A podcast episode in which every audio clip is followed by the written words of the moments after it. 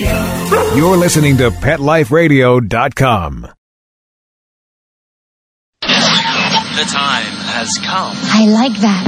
The time is now for Victoria Stilwell's Positively Podcast. She's a world-renowned dog trainer. Seen enough dogs today, have you? She's the host of It's Me or the Dog, I'm coming to train you.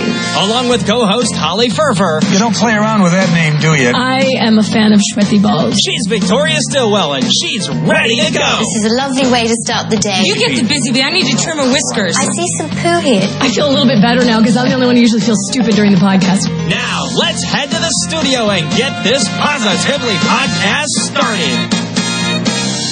I always have to wait till that sting comes on, you know? So you gotta wait.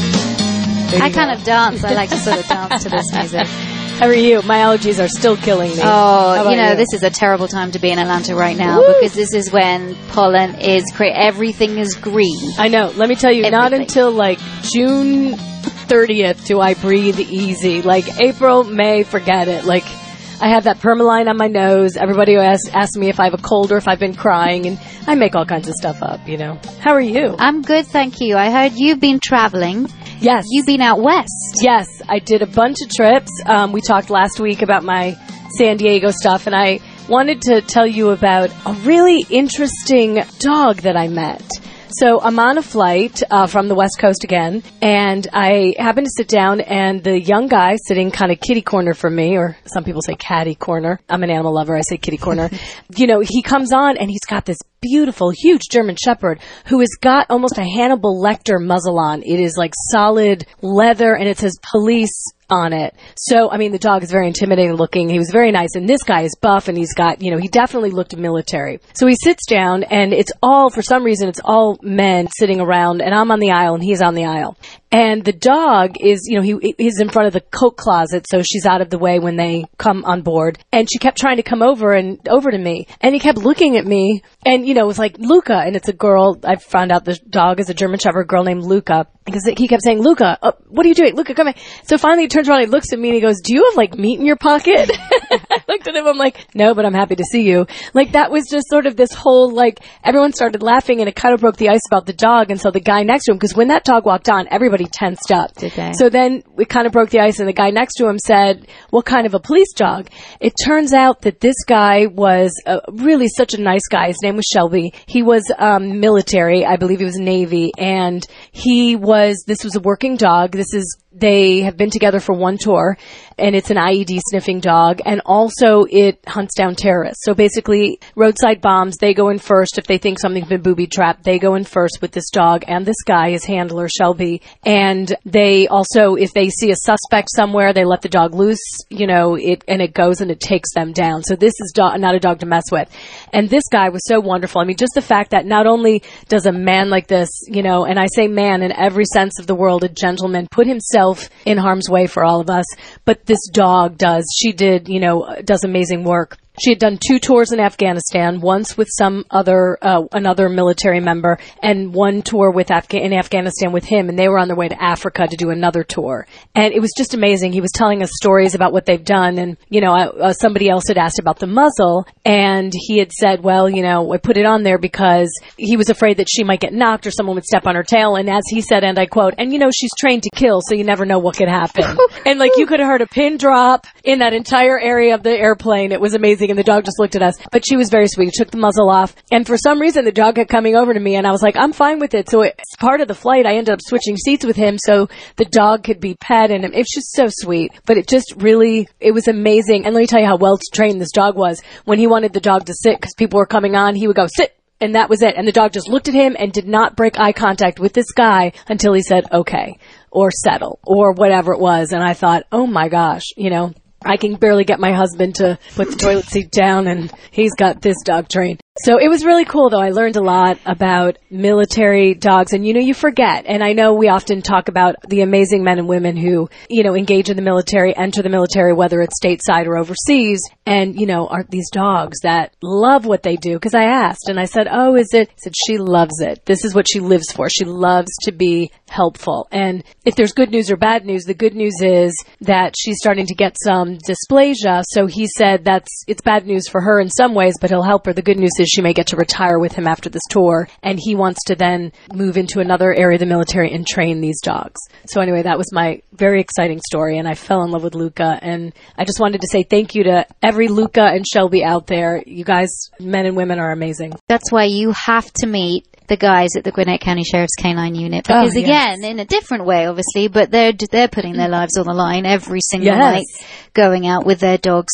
And I think this is an argument. You know, you bring up a really good point that it's an argument that people make that you know this is cruel to make these dogs do this, to put these dogs in harm's way. Right. However, I also think it's cruel not to give a working dog a job. That Mm-hmm. These dogs are bred to do these kind of things, and these dogs are with their handlers pretty much 24 7. They enjoy a really, really great relationship. They're, the training techniques aren't the greatest, I have to say, but hopefully improving. And these dogs do amazing things. And so, And important jobs. a too. really important jobs. And so I don't like it when people say, "Oh, this is cruel. You shouldn't allow dogs to do this and this isn't," because they have they don't have a clue what these dogs do and how much these dogs love working. Well, they and- love it. They get so excited. This is their thing. Well, and I also think that, you know, when I say, oh yeah, these poor dogs, they should be sitting at home on a couch, what, by themselves? So then I look at this dog and everybody who comes on the dog, can I pet your dog? And they get attention because he wasn't working. And, you know, he pulls out treats for the dog and he's flying on an airplane and everyone say, oh, can I get the dog water? And I mean, this dog gets so much attention and so much love. And, you know, this dog, my dogs are not flying here and there with me and don't go into stores with me and don't, you know, go everywhere with me. They're by themselves much of the day because I'm working doing things I have to do and they're by themselves. So on the flip side, these dogs have a great life, as great as we have in, in many cases. You know, and you know, not to say, not to say that this part of the jobs they do, especially in the military and out on tours, isn't stressful. And, Right. and, and a lot of And dogs dangerous. do come back with post-traumatic stress disorder. And you know, we're going to talk about it because hopefully we're going to have the guys from the Gwinnett County Sheriff's Canine Unit on on the podcast Yes. soon, and we're going to talk about filming for Guardians of the Great. Night, our new web series. I'm fascinated And we're also it. going to talk about the sort of the state of working dogs or police dogs, law enforcement dogs here in the United States. Because Great. actually, what a lot of people don't realize is that a lot of law enforcement dogs are actually former military dogs. Mm-hmm. And then they come over and then they're resold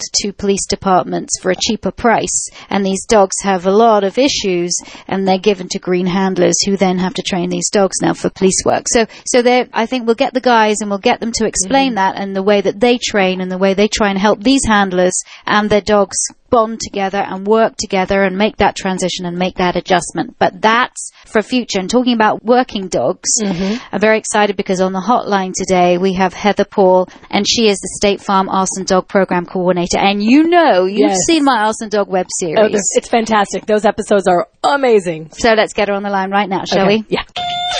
The Positively Hotline is ringing. We don't know what we're going to do. We have no plan. We're just here. Who's calling in this week? He went after her like she's made out of ham. That is interesting. That's exciting. Um, is somebody gonna answer that? Hello, hotline ringing. You're on your phone, and I don't think you're taking any of this seriously. Answer the phone! On the hotline today, we have one of my very, very good friends, Heather Paul. She's the public affairs specialist for State Farm, and she's also the State Farm Arson Dog Program Coordinator. Heather, welcome. Hello. Thank you guys for having me. I'm so excited to be on the podcast. Well, we're excited to have you, and of course, you and I, Heather, uh, have experienced now quite many, many days together of frivolity and laughter and trying to work hard because, of course, I spent, I met you first, but spent a good number of days working with you on the Arson Dog program that we were shooting. And for me, to see how these dogs are trained was really phenomenal and also to meet you and to see the program. Can you tell us a little bit about how State Farm and why State Farm became involved in the program and why or what your job is as coordinator, how long you've been doing it, and how is the program helping around the country? Absolutely. Well, I, I kind of consider myself extremely lucky uh, to have a, a job working at an insurance company, but getting to work with dogs. So uh, it is it's a, a rare opportunity for me to kind of blend my love of animals and and of course wanting to help people, which is exactly what the Arson Dog program is designed to do.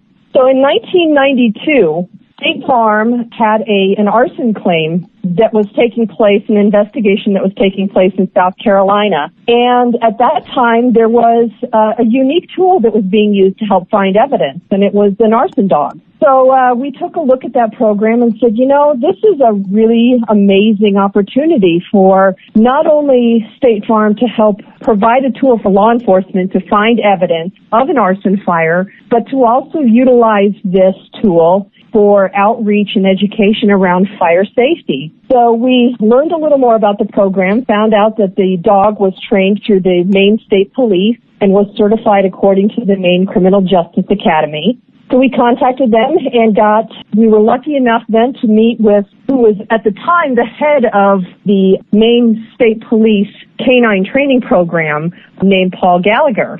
So Paul began training our dogs and our first team was trained in Maine in February of 1993. Now jump forward about 23 years later and Paul Gallagher is still our head trainer. He's been doing it for 23 years. He's retired from the Maine State Police. He's no longer a state police officer, but he continues to manage our program, all of the training techniques. He has to go through certification each year. And over the past 23 years, we've actually been able to place more than 350 teams across the U.S. and Canada. What is unique about the program is that we do not require the dogs or the handlers that are trained through our program to investigate only State Farm insurance claims. We designed it to be a community tool so that regardless of who the insurer is for that property or where the, the dog is placed, that tool is available for whomever needs it in that community to investigate a fire scene and find evidence. So Heather, let me ask you, what kind of dogs do you use? Do you because I know sometimes there are, you know, uh, rescue dogs and they have German shepherds, they have Labradors, sometimes they use hound dogs. So what kind of dogs do you find work best for the arson dogs? We use Labrador retrievers or Goldadors, which are golden retriever lab mixes. And one of the reasons that we utilize lab is that uh, they've got a great work drive. Uh, of course, they have excellent noses. They're also friendly and outgoing. So when when the handler and the canine are going into a school to conduct education and outreach about fire safety, we find that the kids are more comfortable with the lab, mm-hmm. um, and the labs are a little bit calmer and easier. So we all get all of our dogs from disability assistance programs or seeing eye programs. They're career changed. So we take those dogs that are young and full of energy and we will place them with an imprinter who works with them for a couple months before the training class. So I had a chance to meet a lot of these dogs, and obviously the, the imprinting process is when these dogs are trained to detect accelerants. So that imprinting process happens before the dogs come to the school, and it's when the dogs come to the school, they basically come already trained. And then you have these fire marshals from all over the country that come and they're matched up with these dogs. And so really it's the fire marshals that are being trained to work with these dogs to investigate fires. So it's like the dogs are already come. They're already the A plus students. Mm-hmm. And it's these fire marshals, and some of them have never handled a dog before, that come. And that's what we were filming. That's what I filmed, and we were filming there. And, and that course is about, it's about four weeks long, isn't it, Heather?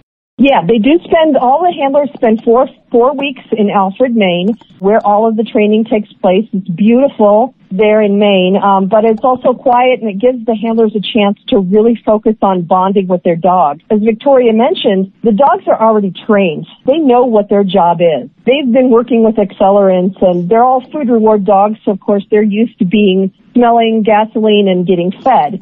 It's really the purpose of the training is to get the handlers comfortable with the behavior of the dogs and recognizing the signals that their dog is alerting to an accelerant, but also getting the dog to trust the handler. I noticed on the website arsondog.org where all the information is for anybody who wants more on it. You have all of the episodes that Victoria has done with the arson dogs online. I think that is awesome resource. I've seen a bunch of them. They're great.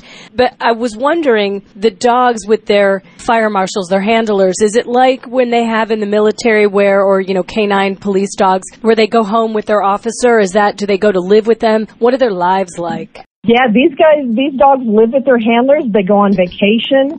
we try to remind them that they're uh, that they are a, a uh, law enforcement tool, so they shouldn't be on the couch or sleeping in the bed. But we all know that as soon as that dog gets home, it's on the couch and it's sleeping in the bed. Just kind of like we do when we come home from work, Heather. You know, we want to get home and sit on the couch or lay on the bed. You know, it's all in a day's work.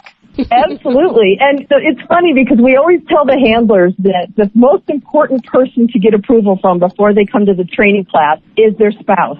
Because they're they know that this is a dog that's going to be living and working with them 24 hours a day. And 99% of the dogs when they retire, retire into the home with their handler. Ah, so these, they do really de- develop a tremendous bond because they're spending all day, all the time with their canine partner. See, and I think this is, I mean, it's been wonderful for me to go learn how to do it and learn how these arson dogs are trained and actually do it myself. So if you watch the series, you'll see me trying to attempt to, uh, to start training with these dogs. But it's a learning process. You know, I'm a trainer and I do my thing and I, and, and I work a lot in behavior. But when you're training an arson dog, a particularly working dog like this, to do a particular thing, you know, you have to get it right. It's a different kind of training. it is completely different. So I was learning along with the rest of them. But what I like about it is that, again, it's all done. You're really harnessing these dogs' drives. And remember, these dogs are kind of flunk outs from guide dogs for the blind and for, for the other assistance dog organizations, which they're using those is far too much. They're far too food motivated for these organizations. So therefore, they come to this school and they're the right drive. They're highly driven dogs. So then you're working with a highly driven dog and you're working with a dog that just loves to work, but they have high energy. There's no real obedience so that your dog is taught to pull, your dog pulls. We don't mm-hmm. teach the dogs not to pull because we want the dog out there, mm-hmm. out in front of the handler investigating and smelling their environment so there's no kind of obedience in that way. But learning this new technique has been great for me and for me to see that working dogs with high drive can be trained positively as well. Just because these are high drive dogs doesn't mean you have to have a tougher hand. You still, you know, you've got to be direct and you've got to still your boundaries and you've got to do everything, but it's all done with just praise and that's what Paul Gallagher is so good about getting these tough guys. A lot of them, you know, the law enforcement as well, don't forget. A lot of these tough guys to sort of find their inner cheerleader voice. Mm-hmm. Certainly when they're praising the dogs. And, and I, I love it. I love seeing all these law enforcement officers like, hey, yeah, good, great, with their little cheerleaders. It's great. See the, mm-hmm. the you get to see the inner workings of law enforcement and see how, how great they are. It's really a, a great organization, Heather. And I, I want to give the website again, arsondog.org, where people can find out more about it and see all of Victoria's episodes of working with the dogs and highlighting everybody else. It's great that you guys are doing this. It's terrific. So, Heather, in just over a week, it's National Arson Awareness Week, which is May the 3rd mm-hmm. to the 9th. What can we tell people a little bit of an explanation about what Arson Awareness Week is all about? Arson Awareness Week is organized by the U.S. Fire Administration, which is the Department, uh, Department of Homeland Security. And USFA chooses a theme each year to try to raise public awareness around the problem of arson. You know, in the past years, it's been juvenile fire setting and information about that, maybe about vehicle arson. But this year they reached out to us and said, you know, we really want to highlight the, the incredible contributions and the dedication of the handlers and the can, their canine partners. So this year for Arson Awareness Week, the focus is going to be on accelerant detection canines. If you go to the U.S. Fire Administration or FEMA website, you'll be able to find a downloadable poster with dogs on it, stories and profiles about many of the teams, both trained through the State Farm Program as well as trained by the ATF, the Bureau of Alcohol, Tobacco, Firearms, and Explosives. And you'll also get to hear, and get to see a little bit more about what the problem of arson is and what it costs to communities because it does consider, the thing about arson is that just because your house doesn't burn down in an arson fire does not mean that you're not impacted by it. Every arson fire decreases the value of homes in that neighborhood. It costs taxpayer money to investigate and to eventually prosecute, which is why it's important to have a dog or an arson detection team that is able to go in and quickly identify evidence, get it off to a lab, and it reduces the amount of money that taxpayer dollars that are spent on investigation. Because a dog So- can a dog can go Right. into a scene and they can find in a matter of 30 minutes what it might take a human to find in a couple of days. Absolutely. They want to go in, the dog wants to work, and the great thing about it is that the dog does not care what your background is. It doesn't care about your criminal history. It doesn't care about your socioeconomic standing. That dog is there to detect evidence and pinpoint exactly where an accelerant may be why the prosecution rate goes from approximately 12% without an arson dog investigating to 50% or higher where a dog has been able to identify evidence and it's been backed up in the, with lab results. And what I find fascinating, just before you go, Heather, what I find fascinating is that arsonists like to see their handiwork. So, in that crowd of people that are watching that fire or that maybe have gathered after the fire, um, of course, you have to make it safe for the dog to go in. But after that, when that dog goes in and there's a crowd around watching, that arsonist could be in the crowd. And so that's why it's a good idea to have the dog investigate the crowd too, because when that dog might sit in front of you and say hello, it might actually be saying, you know what, you're the arsonist. And that's what I love about these animals. That that's that's what I love about this whole thing. And, and I've learned so much from this program, Heather. I've learned so much from you, and I'm also extremely proud that the Arson Dog program that the U.S. Fire Administration have put it up on their website. And so, if you want to go there, it's usfa.fema.gov. You can see our Arson Dog program there. You can find out more about arson. Heather, thank you so much for joining us. You're always a fountain of information. I can't wait to film more with you because we will be doing more filming with the Arson Dog program, following the guys to various parts of the country to see the amazing work they do and, and to tell some of the stories that they've experienced. So thank you, Heather. Great to talk to you, Heather. All right, now, shall we ask Victoria? Let's do it. All right. Hey, you got something on your mind? What are you, a wizard, a genius? How do they make a miniature? I mean, is there some way, some process they they physically miniaturize the dog, or is it a puppy, or what? What the devil is going on? That's a really good question. I've got my work cut out for me here. Next time you want to know something, Can you repeat the Yes. question? why don't you ask Victoria? She's the expert with this kind of stuff, you know. You obviously don't know my dog. Just ask Victoria. Ask Victoria is brought to you by our friends at Adaptil. Because you know, dogs, just like humans, they get anxious and stressed, and just like us, they don't always express it in the best way. Many pet owners might not realize that certain behaviors, for example, excessive barking, soiling in the house, hiding, destroying household items, they're caused by stress. So all kinds of things can create stress for your puppy or your dog. Loud noises, new people, transitions, surroundings, traveling, being left alone. And so Adaptil is clinically proven to help reduce or eliminate stress related behaviors. And Adaptil mimics the natural pheromones pets use to communicate. So it has this calming effect on your dog, which makes your home a very a happier place for your dog. And it's available. You can put have it in a collar. You can have it in a diffuser,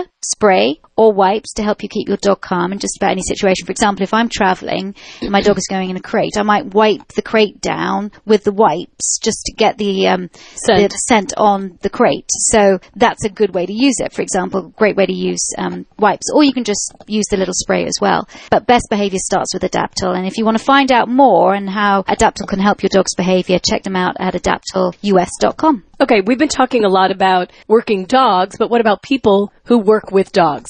And our first question with Ask Victoria is from Deb in Ohio, and she wants to know how can I become a Victoria Stilwell certified trainer? So, talk a little bit about the program, if you would, for those who aren't really familiar with your program. Okay, well, first of all, we require that any trainer that apply has a minimum of two years professional experience. Okay. This means experience either doing classes or going and doing um, private consultations in people's homes. And if you have that minimum of two years experience, then you can apply. But we also have very strict guidelines and rules, I should say, in that you only practice humane, fear-free training techniques. Positive so, training. Exactly. We don't allow prong collars or choke collars or shock collars. We don't allow harsh punishments.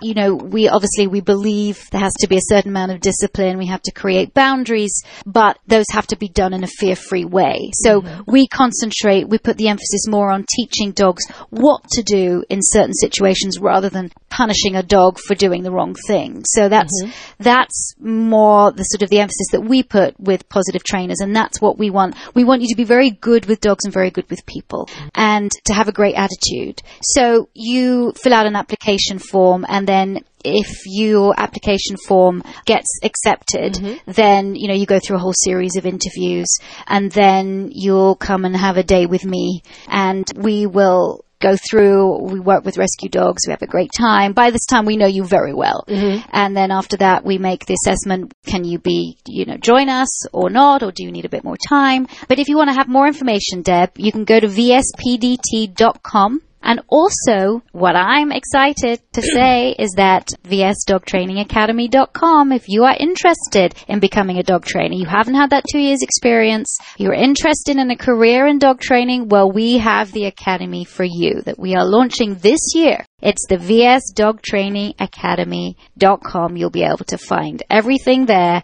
and come train with me. Yes, I I, will be teaching you. I might have to do that. Maybe I could be one of the inaugural uh, students. Well, you could, but I'm Yeah. I'm a pretty tough teacher. I, it's six month program. The first, Look at the student. first is a six month program. You got to work really hard. I'm a hard worker. I know you are a hard worker. I'm, just smart. thinking, you know, we don't pay.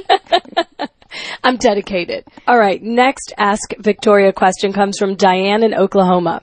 She says, Help, Victoria. My sweet, wonderful Chiggy, it's the name of the dog. Chiggy is not a chigger. No, it's and it's not. Okay. It's not a breed. Okay. It's an Italian Greyhound Chihuahua mix. Ooh, wow. That dog's probably really beautiful. Wow. Is terrified of large dogs and is actually aggressive towards them. He weighs only 13 pounds but is very fast. He's always on a leash or behind a fence, and we have completed one obedience course. We began a follow up course, but last night one of the large dogs escaped control and went after my dog. We left the class because he was no longer able to focus on the training at hand. Now I realize that this class is simply exacerbating the problem. He needs socialization, not obedience training at this point. Your input is almost the only viewpoint I would trust. What can you suggest? I think she's very right to leave that class Mm-hmm. because if he does have that reaction, especially around bigger dogs, because you know it's frightening for a little dog. If you Sure. get down on the same level as your dog, you'll see everything looks big and frightening from down there. Yeah. And um, if he's had negative experiences with other dogs reacting towards him, then of course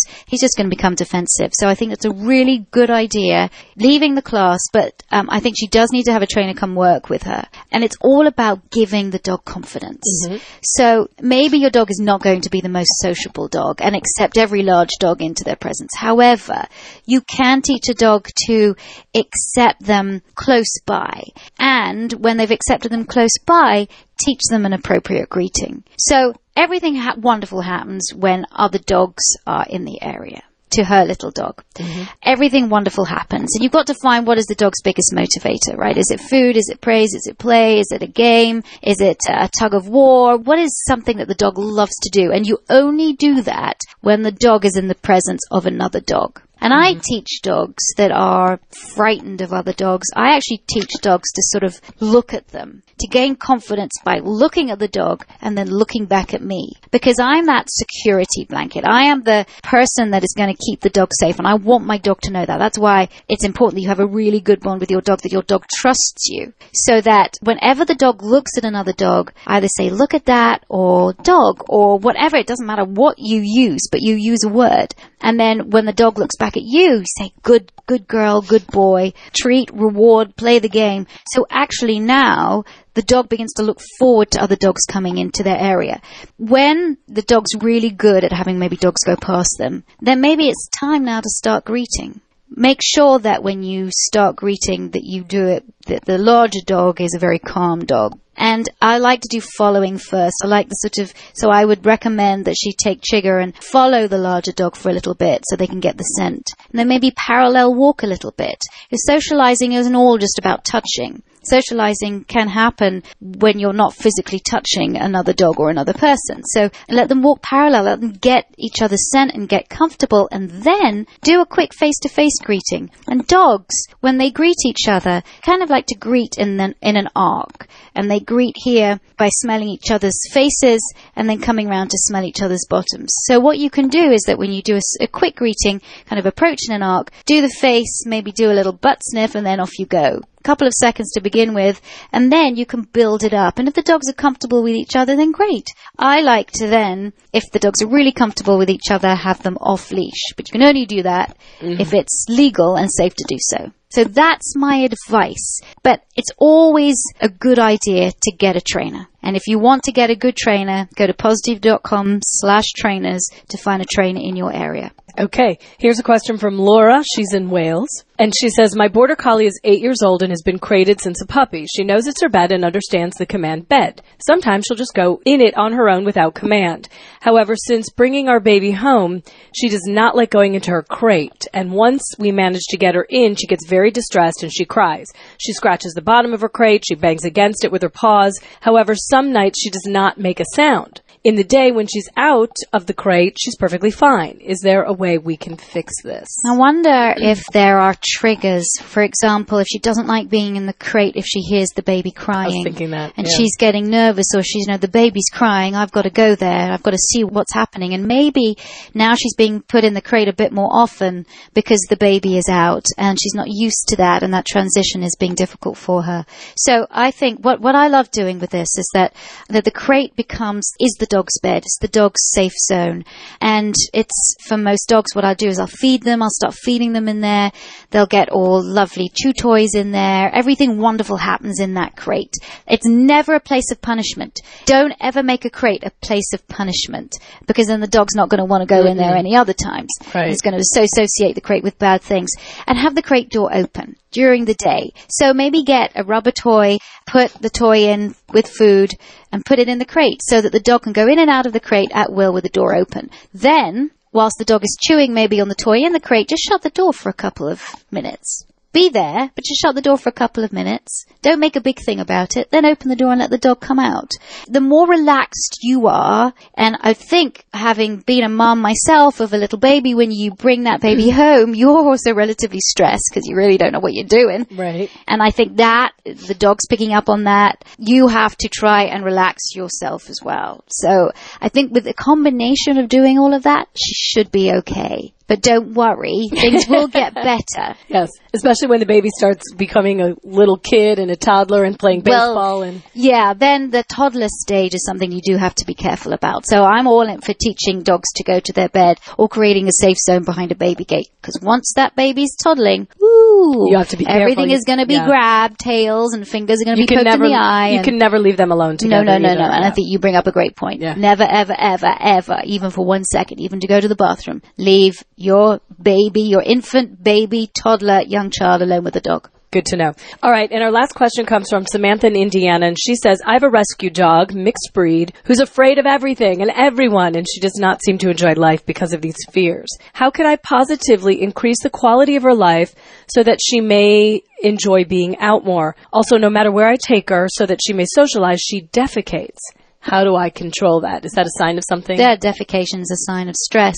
Mm-hmm. Bless her heart. I wonder what she's gone through before she was rescued. I mean, I wonder what her life has been like. When you have a dog that's severely stressed like that, I mean, she doesn't say whether it's in the home as well. I mean, it sounds like it's just outside. Is she stressed out in the home as well? I think, therefore, she needs to go see a vet behaviorist. And a vet behaviorist will deal with not just the medical side, but also the behavior side. You know, as a trainer, I can't say or prescribe medication. Mm-hmm. But in certain cases, I will send people to a vet behaviorist who can look at the dog and go, you know what, you might do better to go on a short course of a medication that will help deal with the stress of everyday life. Kind of cut out that stress that prevents the dog from learning and being successful. And a lot of people say, oh, I don't want to put my dogs on drugs or, oh, you just want to put a dog on drugs. And I put my dog okay. on drugs. It was fabulous Well, for him. you know what? Some dogs need it. Yeah. Some dogs need it just so that that stress, that feeling of stress is cut down a little bit and so the dog can actually learn because when the dog is so stressed, it can't learn